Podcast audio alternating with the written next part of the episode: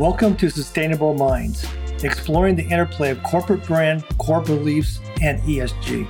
Brought to you by Baker. In every episode, we'll investigate how purpose, vision, and values can guide your company's sustainability actions, behaviors, and mindsets. And we'll discuss their impact with the help of ESG focused guests from around the globe. I'm your host, Rocket. And I'm your host, Gary. Let's get started. Hi, Meagan. Hi, how's it going, Gary? It's going really well. And you met Rocket. Hi, Meagan. Thank you for giving us your time today. Of course. Thanks for having me. Yeah. Today we're speaking with Meagan Knowlton. She's the Director of Sustainability at Optoro. And I love the mission statement to make retail more sustainable by eliminating all waste from returns. Indeed. Meagan sets the corporate sustainability strategy and leads the ESG and impact reporting. She also manages the cross functional sustainability council. Previous roles at Optoro, you were the leader of the diversity, equity, and inclusion committee. You co developed Optoro's first DEI strategy and goals. She also managed and planned corporate diversity and inclusion engagement programs. Previous to that, she was a sustainability manager with uh, managed programs to enable retailers to reduce waste and CO2 emissions from returns. Previously, you were at Swire Coca Cola? Yeah, Swire Coca Cola, part of the Coca Cola bottling system. Yeah, I was once at Coca Cola headquarters in of in Atlanta, Georgia. That was an experience. It truly is an experience. Like I got my start there, kind of yeah. intern at that complex. I'm from Atlanta originally. Ah, oh. okay, that's nice. You must have lived on a street called Peachtree, something. It, right off, right off Peachtree. Come on, everybody in Atlanta does. I think it's a rule. So while you were at Swire Coca Cola, you were a corporate sustainability manager. You managed company wide sustainability performance metrics and reported these through all levels of the company, including the ESG reporting. You were a communications consultant at Duke University, Nicholas School of Environment, water sustainability intern at Coca Cola, and you got your master's in water resource management from Duke University. Yeah. So, that, Meagan, welcome to Sustainable Minds. Thank you. So, how did you arrive where you are now? When you were a young person, was there anything that inspired you onto this path? Oh my goodness. When I was a young kid, I think I just wanted to be in front of people. And I was kind of a theater kid. So I'm really happy to be on a podcast with you because now I just get to talk to people and they have to listen. And so, you know, it kind of scratches the same itch. But I'd say really the path, as you said, I have a master's in water resource management, which is kind of funny because now I don't really do much with water at all. And so I guess just to kind of step back and tell you kind of how I got here, I started out in college studying environmental science. I knew that I wanted to do something about climate change.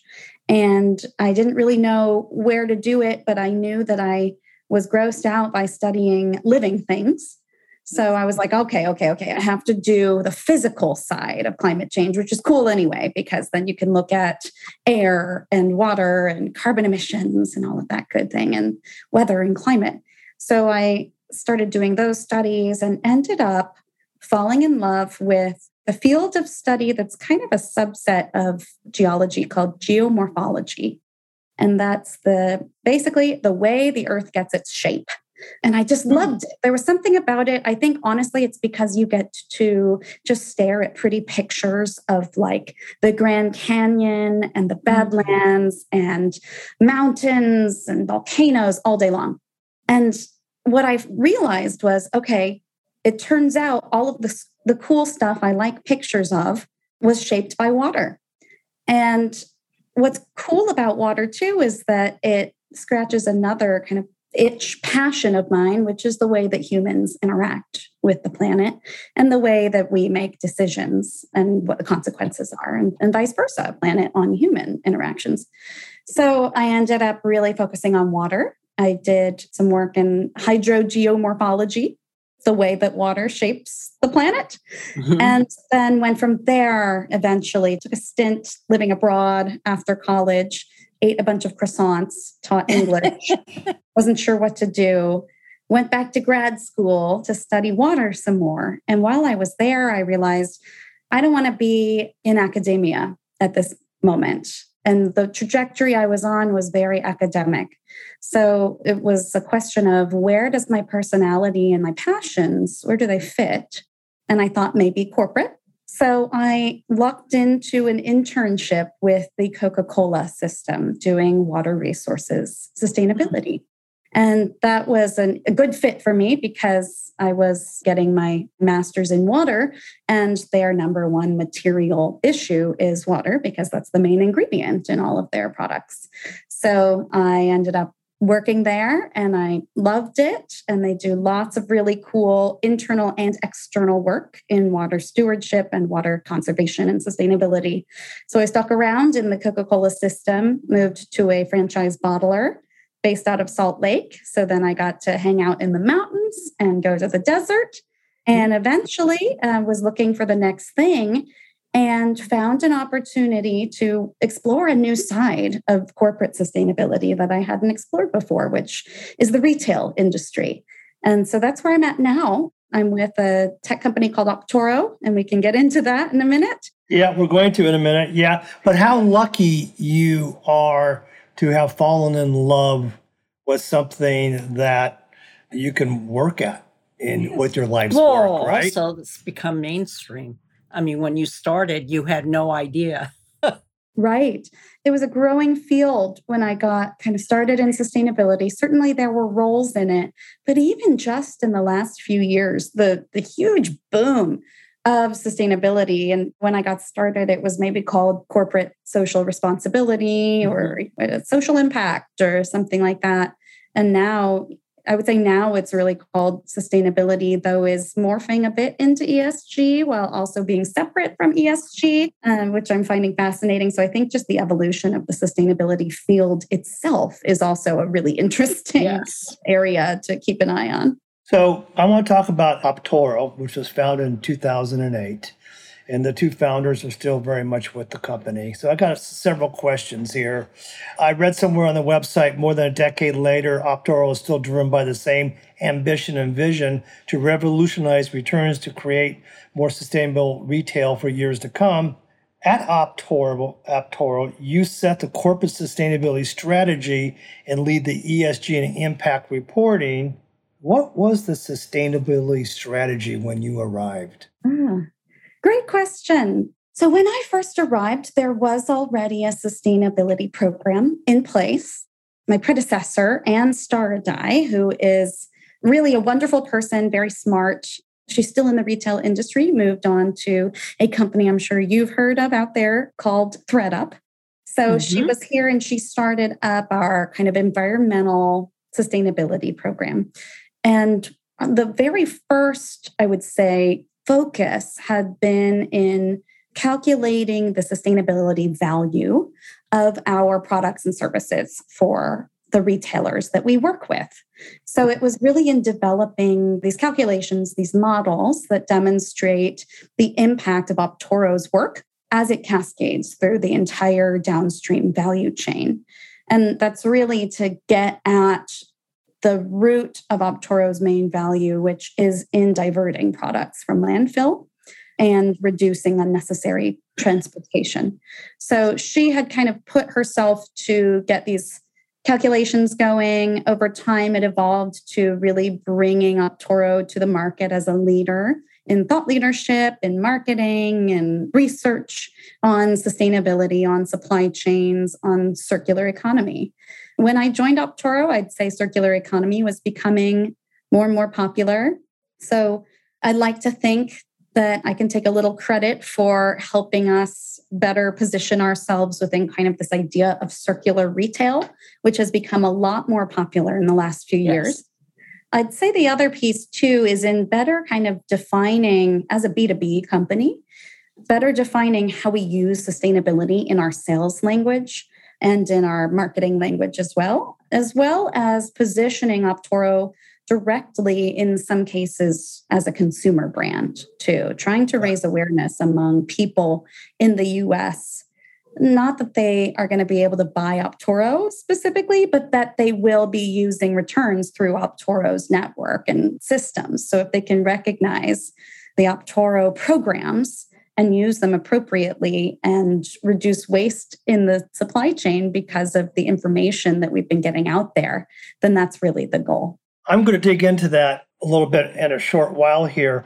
But I was really, I love this opening statement from your 2021 impact report from your founders. And it says, there's a lot here. It said, over the last year, we learned many lessons on resilience, humility, and how to navigate a continuously shifting world. So many of us are going through the same thing, right? But uh, what is, there's a lot in that statement. So break it down for me a little bit. What is many lessons on resilience? I know. What does that mean at yeah. Optoro? That was one of our big themes we wanted to dig into a little bit in looking back on the year 2021. For us, it was both thinking about our employees, our communities, our friends and families, navigating through the pandemic, navigating new ways of working, being a tech company that used to be pretty office based with some remote employees, and then going almost fully remote, truly remote for a couple years. Now we're back in the office, kind of being hybrid. So it was reflecting on that in terms of resilience. How do we stay bonded as a company? How do we help people feel like they belong? How do we continue to grow as a company while also giving space to all of us who need it as we as we grieve and as we grow and form new ways of working and living? The other piece of the resilience there, and really the part that goes into our work, is in building resilient supply chains during these giant supply chain blockages in the last few years and shutdowns and delays and logistics issues. And we work directly in that kind of sweet spot of logistics and tech and supply chain.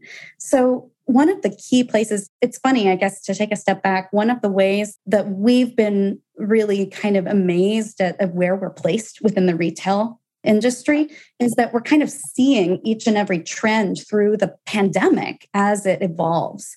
So, March 2020, it's early March some people in the States are starting to wear masks, right? There's like maybe a couple places on the West Coast and the East mm-hmm. Coast that are starting to lock down. We haven't yet in DC or at our flagship warehouse in Tennessee. And a tornado rips through middle Tennessee and crashes into our warehouse, oh many oh people's homes, many other warehouses and businesses, wow. destroys our warehouse, all of the product and inventory in it and of course, communities near us, people lose their homes. And we're suddenly getting all hands on deck. We have clients who are depending on us managing their returns, clients who send their customers' returns to us. We need a place for those returns to go. Otherwise, people won't get their refunds and they'll be out of money. So there's a real risk here and a real like human issue in terms of getting people their money back, right? So right. we're like, quick, get a new warehouse go out there. So it's all hands on deck. We're all taking time to build a new warehouse, find a new warehouse. Our founders are out there touring spaces. A bunch of us go out there. We're volunteering at soup kitchens and places like that. We're also literally hands on deck. I'm out there. We get a new warehouse and up and running in six days. I come out there wow. like, you don't need the sustainability piece yet. Let me go buy you more trash bags and plug in your coffee maker. And at the same time, they're like, Can you find any hand sanitizer? Can you find any masks? And we're like, No, what? What's happening? I fly back from there to my home because I'm realizing, oh my gosh, I'm about to not be able to get home. Lockdown the next day after I get home. This is 13th March 2020, I think. And suddenly, within a week, two weeks, we have so many clients and new potential clients reaching out saying, I've got 40 trucks stuck somewhere with inventory. I've got a dark store, all of this inventory stuck in the store. Nobody can go in. We don't know what to do with this inventory. We're losing money. Our employees are sick, can't get stuff from abroad. So, the first phase there for us personally, it was a story of resilience in trying to get a new warehouse running, build it up, not just again, but better than before. And also in trying to achieve for our clients, help them keep their supply chains from getting way too rocked. And then over time, we're helping them resell inventory that got stuck. We help them turn around those truckloads and resell it. We help them get curbside drop off of returns going so that people don't have to enter stores. We help them really lean into their digital strategies with online returns. And then throughout the next couple of years of the pandemic, we end up switching into really finding that there's this growth of retailers and brands now realizing how critical it is to have a very seamless, very convenient digital return solution, Absolutely. kind of full service solution. So we're busier than ever. But we really kind of came out of that having to learn how to shift easily on our feet and how to help them get their supply chains unstuck by digging into those products that were already yeah. out there on the market. Yeah, that's a great story. I think about, God, talk about brand loyalty. Now, I'm talking about your customers with you guys and all that you went through to fulfill what your promise was to your customers. I would I would guess that the vast majority really appreciated all that efforts that you all went through at that time. Well, to me, it also brings up how crucial collaboration is on so many levels in this new uncertain world because nobody can do it just themselves. I mean, to really streamline and get that circular economy working in all of our in ways that will be benefit the planet as well as all the people. It takes a village. It takes collaboration with different companies and different levels of it all. You just don't think about it. So i want to build off of what rocket said. I want to talk about your business model and some of the important things that you guys do. Talk about the circular economy and what does that mean your through, role through your vision of it, Optoro's role in it. Yeah, that's a great question. And it's a good point to that we need to kind of define what the circular economy is, both on this podcast and I would say as a society, as, yeah, a, right, as exactly. a world. A lot of conversation about it a lot of conversation around what is a circular economy because the deeper you go the more complex it gets. But if you stay at a thousand feet away i think it is to me circular economy is a world in which we're able to get the products we need use the products we need create new ones without ever having to harness virgin resources or new resources from the planet. So the idea is products and materials circulating throughout the economy. And really, it takes, as Rocket said, a fully collaborative economy, all industries working together, not just one retail industry working together, which is already difficult, but cross industry collaboration as well. So the circular economy to me is still it's a vision. It's a goal a series of goals. It's not yet a reality. And I think sometimes people will say, hey, we want to put this into the circular economy, or I want to do circular shopping. And language like that is a little misleading because nothing's fully circular yet. And it's not possible, really, for anything, any product to be fully circular yet. But to kind of explain where we see Optoro's role in the space, we, as I mentioned, we are a, a B2B, business to business provider. We're a technology provider. So we have three core components of what we do. Uh, the first is what we call returns experience. It's a returns platform that brands or retailers surface to their consumers, to their customers online. And customers use that to initiate returns. They fill out information about why they're making a return. They send in the return to somewhere, they drop it off somewhere, and they're told where to do that. They can drop it off at a Staples store that will consolidate it with other products and send it to a hub so you can consolidate products together without being boxed and labeled. And then from there, the retailer or brand can get really good information about why products are getting returned and which ones are. So they can make better decisions long term for merchandising and for buying and for building and creating new products long term. From that experience, from there, we move into where I really see a lot of the core of Optoro's capabilities, as well as, and in particular, our sustainability story, which is in returns management. So our kind of core area is in processing and making decisions about where returns go. So historically, traditional retail uses reverse logistics, right? Where they take products back from the market from consumers. And that's not just returns, it can include excess inventory, unsold inventory, stuff that got pulled off the shelf because it got dinged or it was a sample. And so all of that comes back. It needs to go somewhere, but it ends up most often, at least traditionally, getting piled up in a corner somewhere. A good way to look at it is that retail supply chains are really good at the forward side of things. They're really good at making products, designing them, making them, shipping them, selling them. They're not so good at the return side of it. That's not what they're optimized and designed to do. So, what we're trying to do is help retailers and brands get those products back the returns, the excess, all of that. Get it back. And then don't just let it sit there where it depreciates value, it becomes waste. Eventually, some of it sits there and it's out of season, and it's easier to either liquidate it at barely pennies on the dollar or often just to throw it out. And it's pretty amazing how common that is.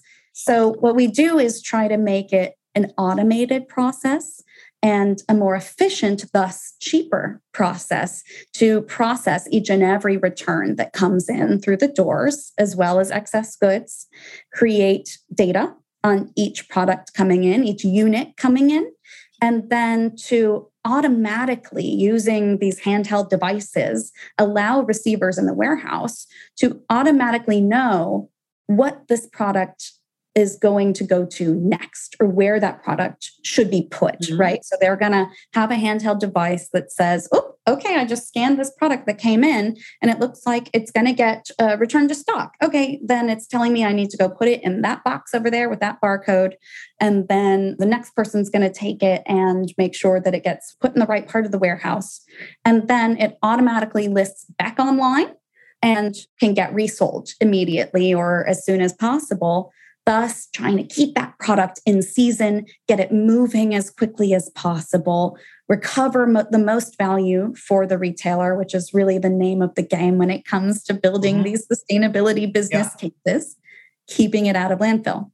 And then, kind of the third piece of what we do that builds into what I've just been describing is the re-commerce side of things or reselling products that can't go back to stock or don't have some other business rules about them, like it has to be recycled responsibly or it has to go back to a vendor who sold it to that retailer in the first place. So, in those cases, when retailers are looking for a way to resell this inventory, maybe it's gently used or maybe it's low value, they may look to resell in bulk.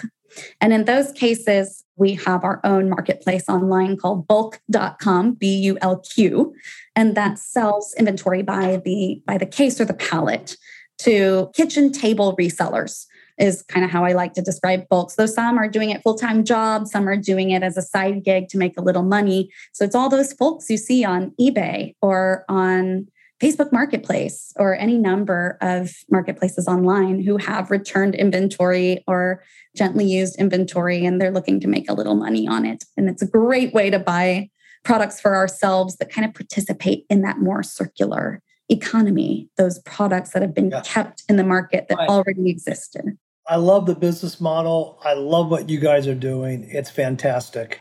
So I'm guessing you're relatively a young company and there's a lot of rapid growth.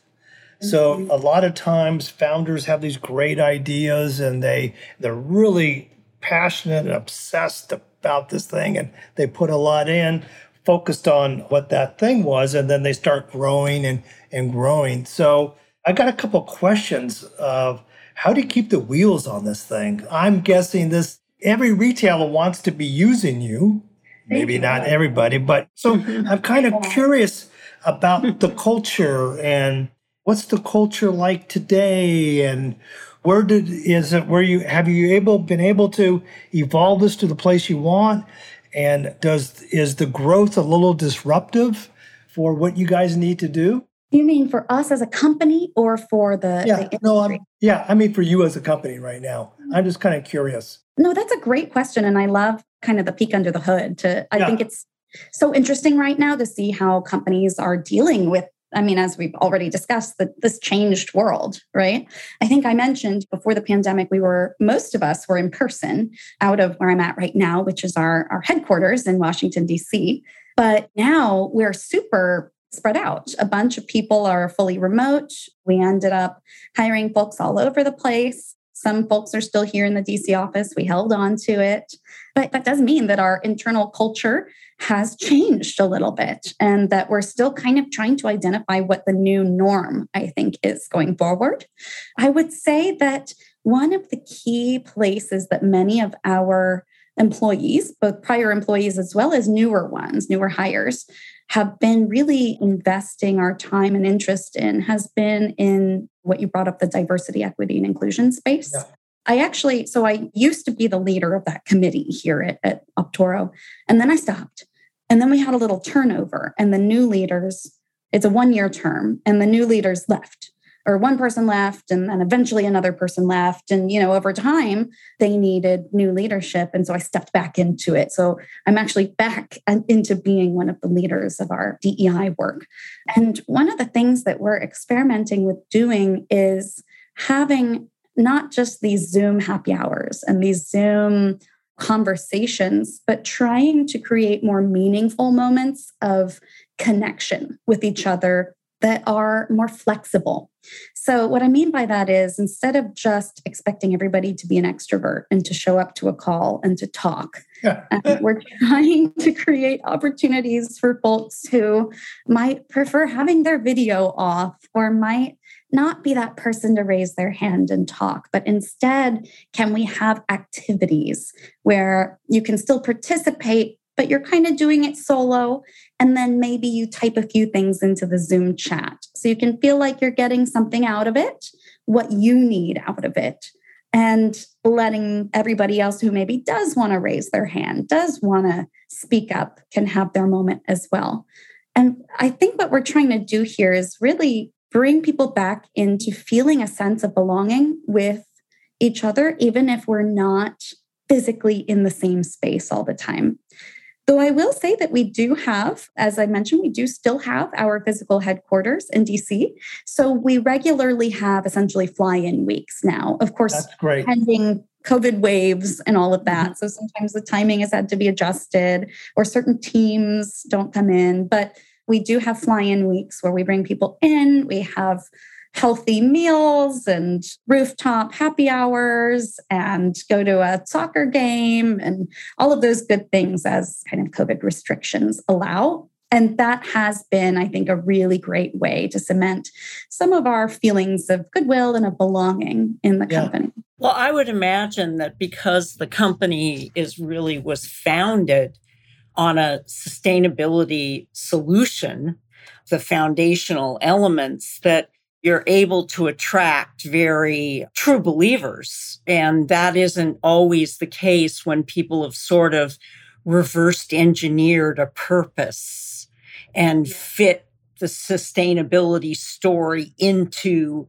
that rather than it being core to who you are and feeling energized the people wanting to be involved in that kind of a company because you're serving such a critical role.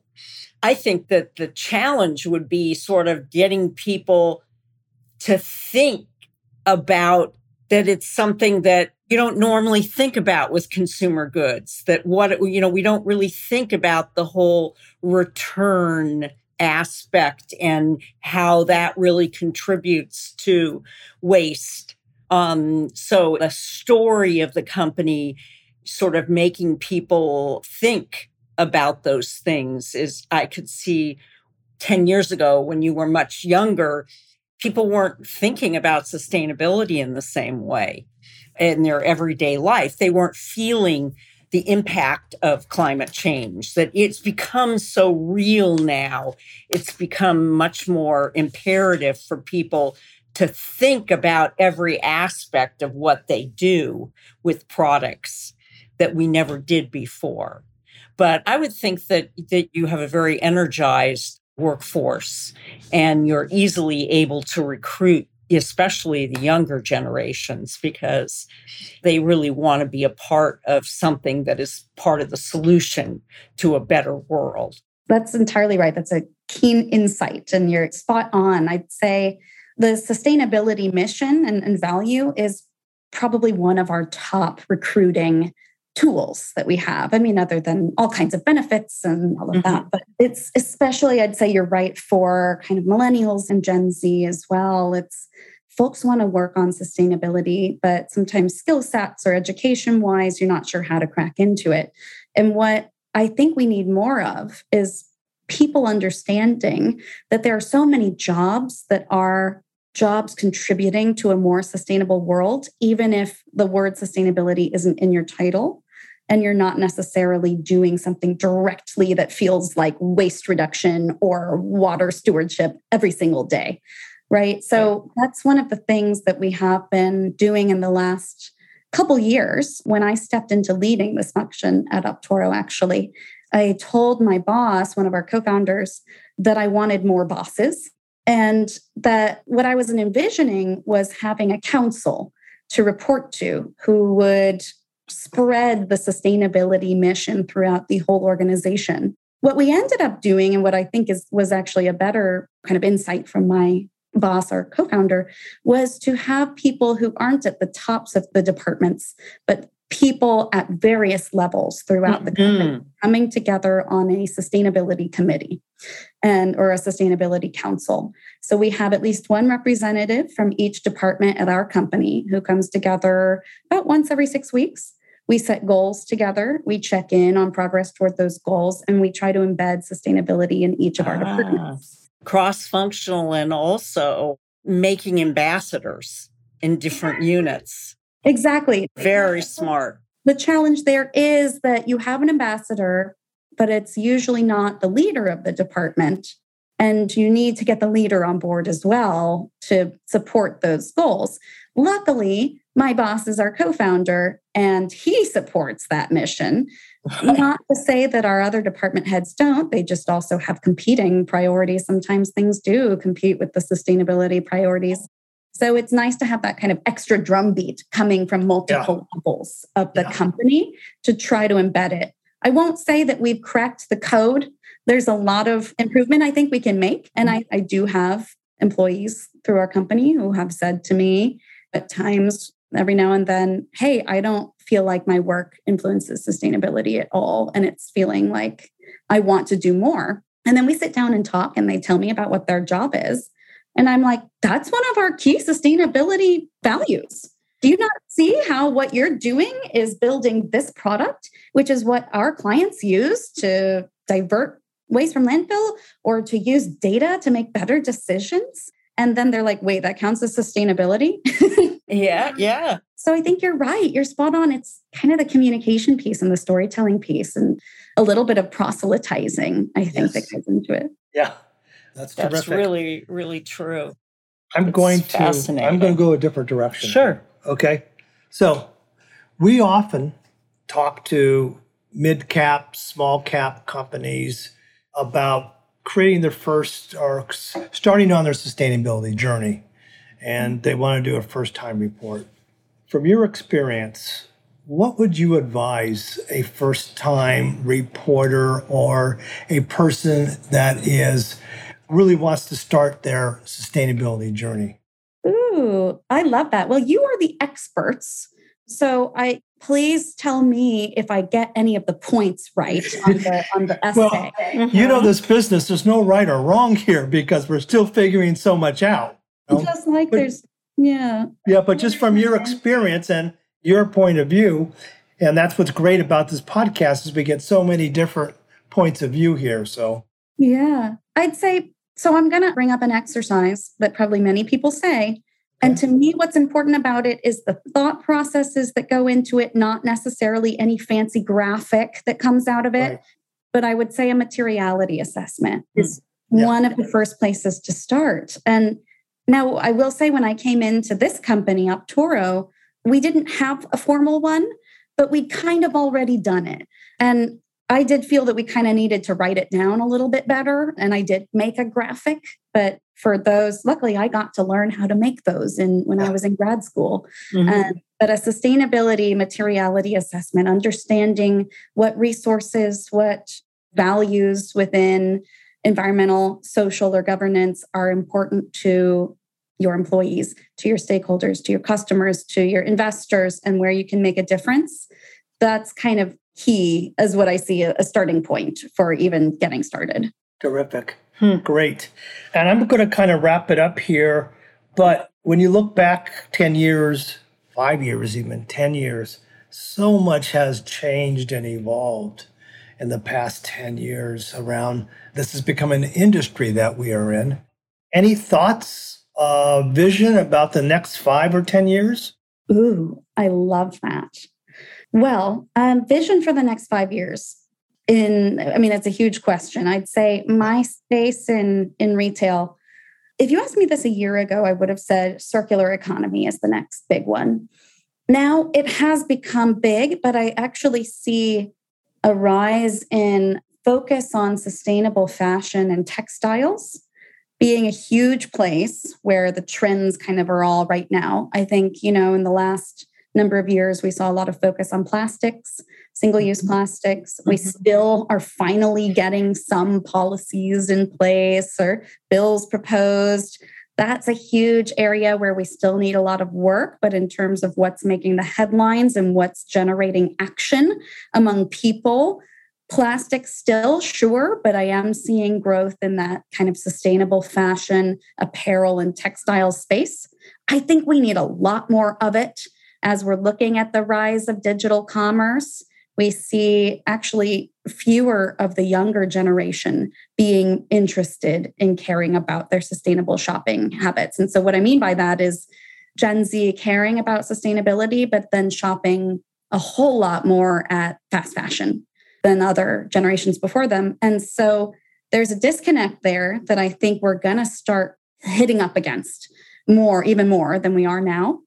I think we're going to see this podcast is often about ESG. And I think we're already seeing this boom in ESG hiring. I think we're going to start seeing more accounting standards and policies in that area. We're going to see a lot more regulation of sustainability marketing statements. And I'll probably leave it there. Those are kind of the next things I'm trying to tackle. Fantastic. Fantastic. well, thank you, Meagan. Yep. Thank you very much. Makes us think about really important issues. Thank you. And I'm uh, I'll have to hang out with you guys again soon so that you can speak more than I do. We would love that. yeah. yeah, that's we what would love you know, that. that's what really this whole thing is about is to hear other people's perspectives. So but, thank you for being a part of that. And we would love to hang out anytime. Yeah. Maybe we'll do a follow-up show at some point. Oh my goodness. Come to DC. We can record live. Wait, no. You know what? I'll come to you. Okay. Yeah. okay. Yeah. Terrific. Thank you so Greatly much. Greatly appreciated. We'll yep. be in touch. Okay. okay. Bye-bye. Bye. Bye. Hey, thanks for listening. Just a reminder to follow Sustainable Minds wherever you get your podcasts. And please do leave a review if you like what we're doing. It helps others discover the show. And of course, we want more listeners. If you want to find out more about how we can help you evolve your corporate brand, culture, and ESG, head to bakerbrand.com. See you on the next episode of Sustainable Minds, exploring the interplay of corporate brand, core beliefs, and ESG.